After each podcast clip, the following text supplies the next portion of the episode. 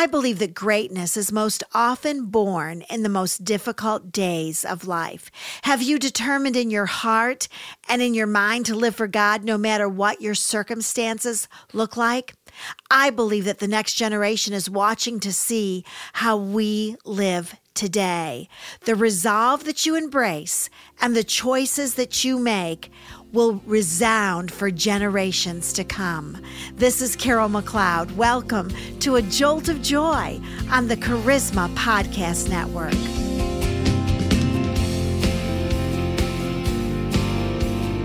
I believe that greatness is most effectively born during the worst moments of one's life.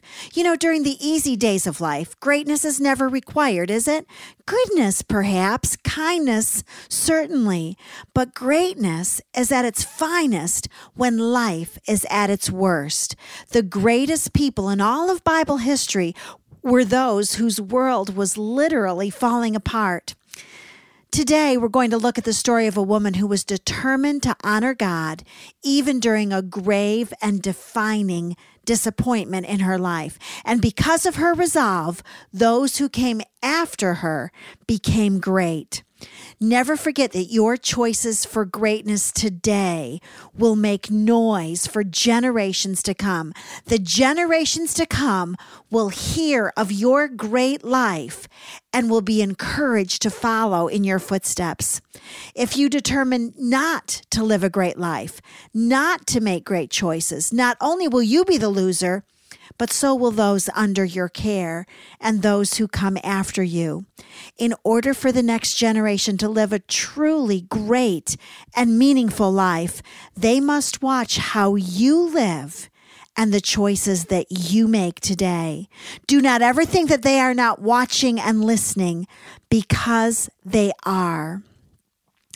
Our story takes place at a very dark time in Israel's history. Judges 21 25 describes it like this In those days, there was no king in Israel. Everyone did what was right in his own eyes. Do you know what this verse tells me?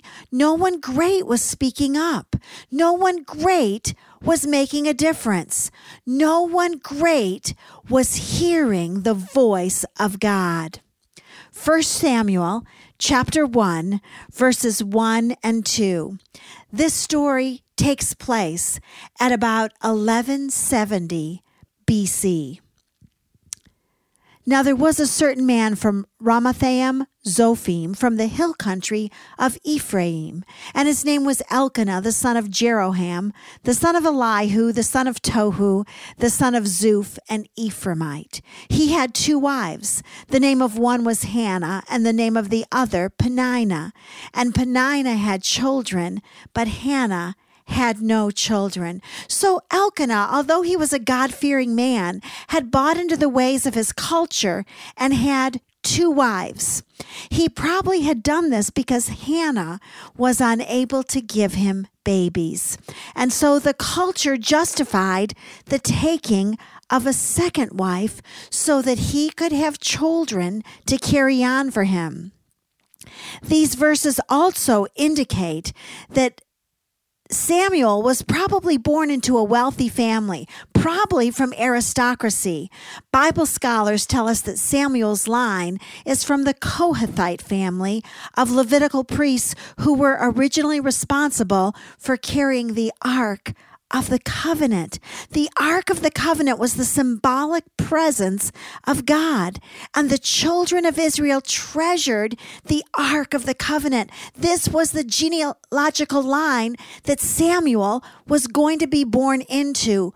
A line of people who treasured the Ark of the Covenant and the presence of God.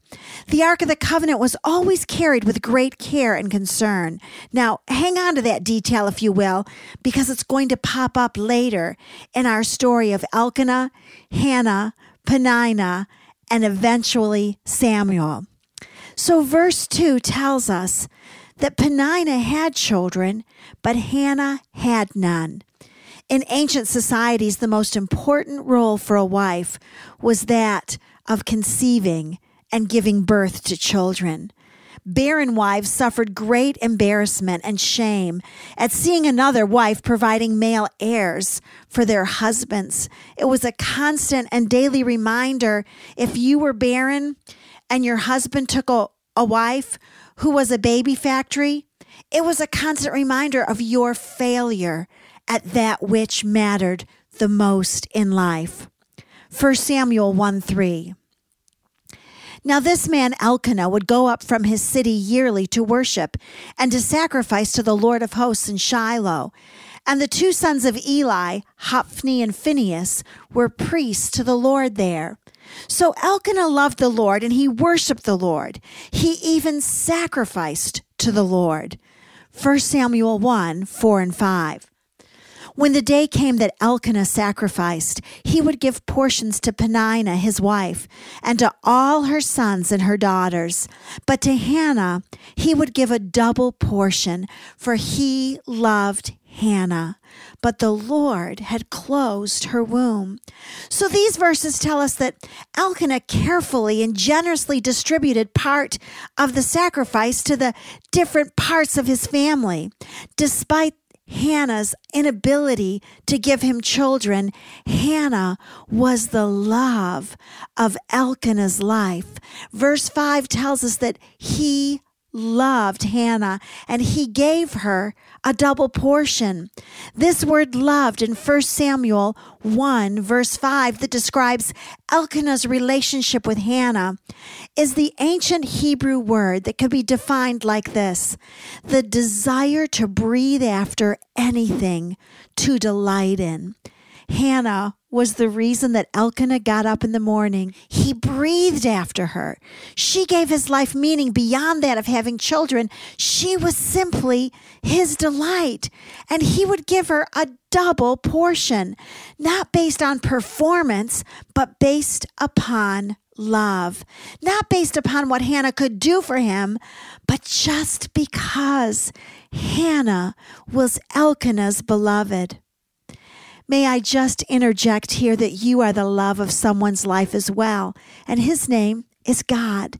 He loves you with an everlasting love, and He is declaring over you today His intention to give you a double portion, not based upon performance or upon what you could do for Him.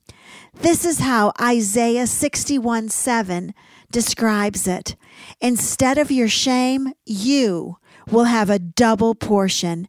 And instead of humiliation, they will shout for joy over their portion. Therefore, they will possess a double portion in their land. Everlasting joy will be theirs. It's God's promise to you to give you a double portion. Back to our story of Elkanah and Hannah and Peninnah and Samuel. 1 Samuel 1 6. Her rival, however, that was Peninnah, would provoke Hannah bitterly to irritate her because the Lord had closed her womb. Not only was Hannah barren, not only had Elkanah caved into the cultural pressure to take another wife, but this other wife was Cruella de Vil, the ugly stepsister, and the Wicked Witch of the West, all rolled into one horrible package. Peninnah provoked Hannah on the basis of her inability to conceive and bear a child. That was the most painful thing in Hannah's life. She was barren, she was infertile. There were no babies in her aching arms. And into that most painful spot, her enemy, her arch rival, would take and twist the knife in. Peninnah would mock Hannah and say, You don't have babies, and I do. Did you know that we have an enemy too? We have a vexer, and he knows what causes us pain, and he continually targets that issue in our lives. We're going to learn from the story of Hannah what to do with our pain. We are going to learn how great people process pain and how they deal with difficult people.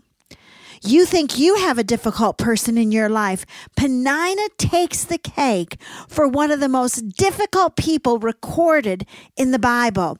1 Samuel 1 6, where it describes her as her rival would provoke Hannah bitterly to irritate her. If we were to translate this from the Hebrew, it means Peninnah fully expressed her vexation. She caused Hannah to grieve. Peninnah held nothing back, but she continually exacerbated Hannah's deep and daily grief. I wonder what did Peninnah do? Did she mock her? I have something you don't have. Nah, nah, nah, nah, nah. Did she belittle her? Face it, Hannah, you'll never be a mother. Did she taunt her? Hey, Hannah, look at my children. Aren't they just precious? Guess what, Hannah? I'm expecting again. There's actually a word in this verse of 1 Samuel 1 6 would provoke her bitterly.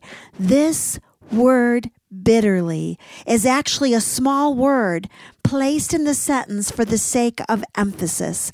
It intensifies it or makes the word provoke even more emphatic. It wasn't a little provocation, it was insistent, repetitive, and mean in spirit. What had Hannah done to deserve this treatment? Nothing just like she did nothing to deserve the double portion of the heartfelt love of her husband. She had also done nothing to deserve the ill treatment at the hands of Peninnah other than just being loved by Elkanah. You have a lover too. He's the lover of your soul, and he always dispenses a double portion of blessing to those he loves. Like Hannah, you have an enemy, and he's the great provoker, the hater, the taunter, and the liar. And you have done nothing to receive this treatment from your enemy other than just to be loved by your dad.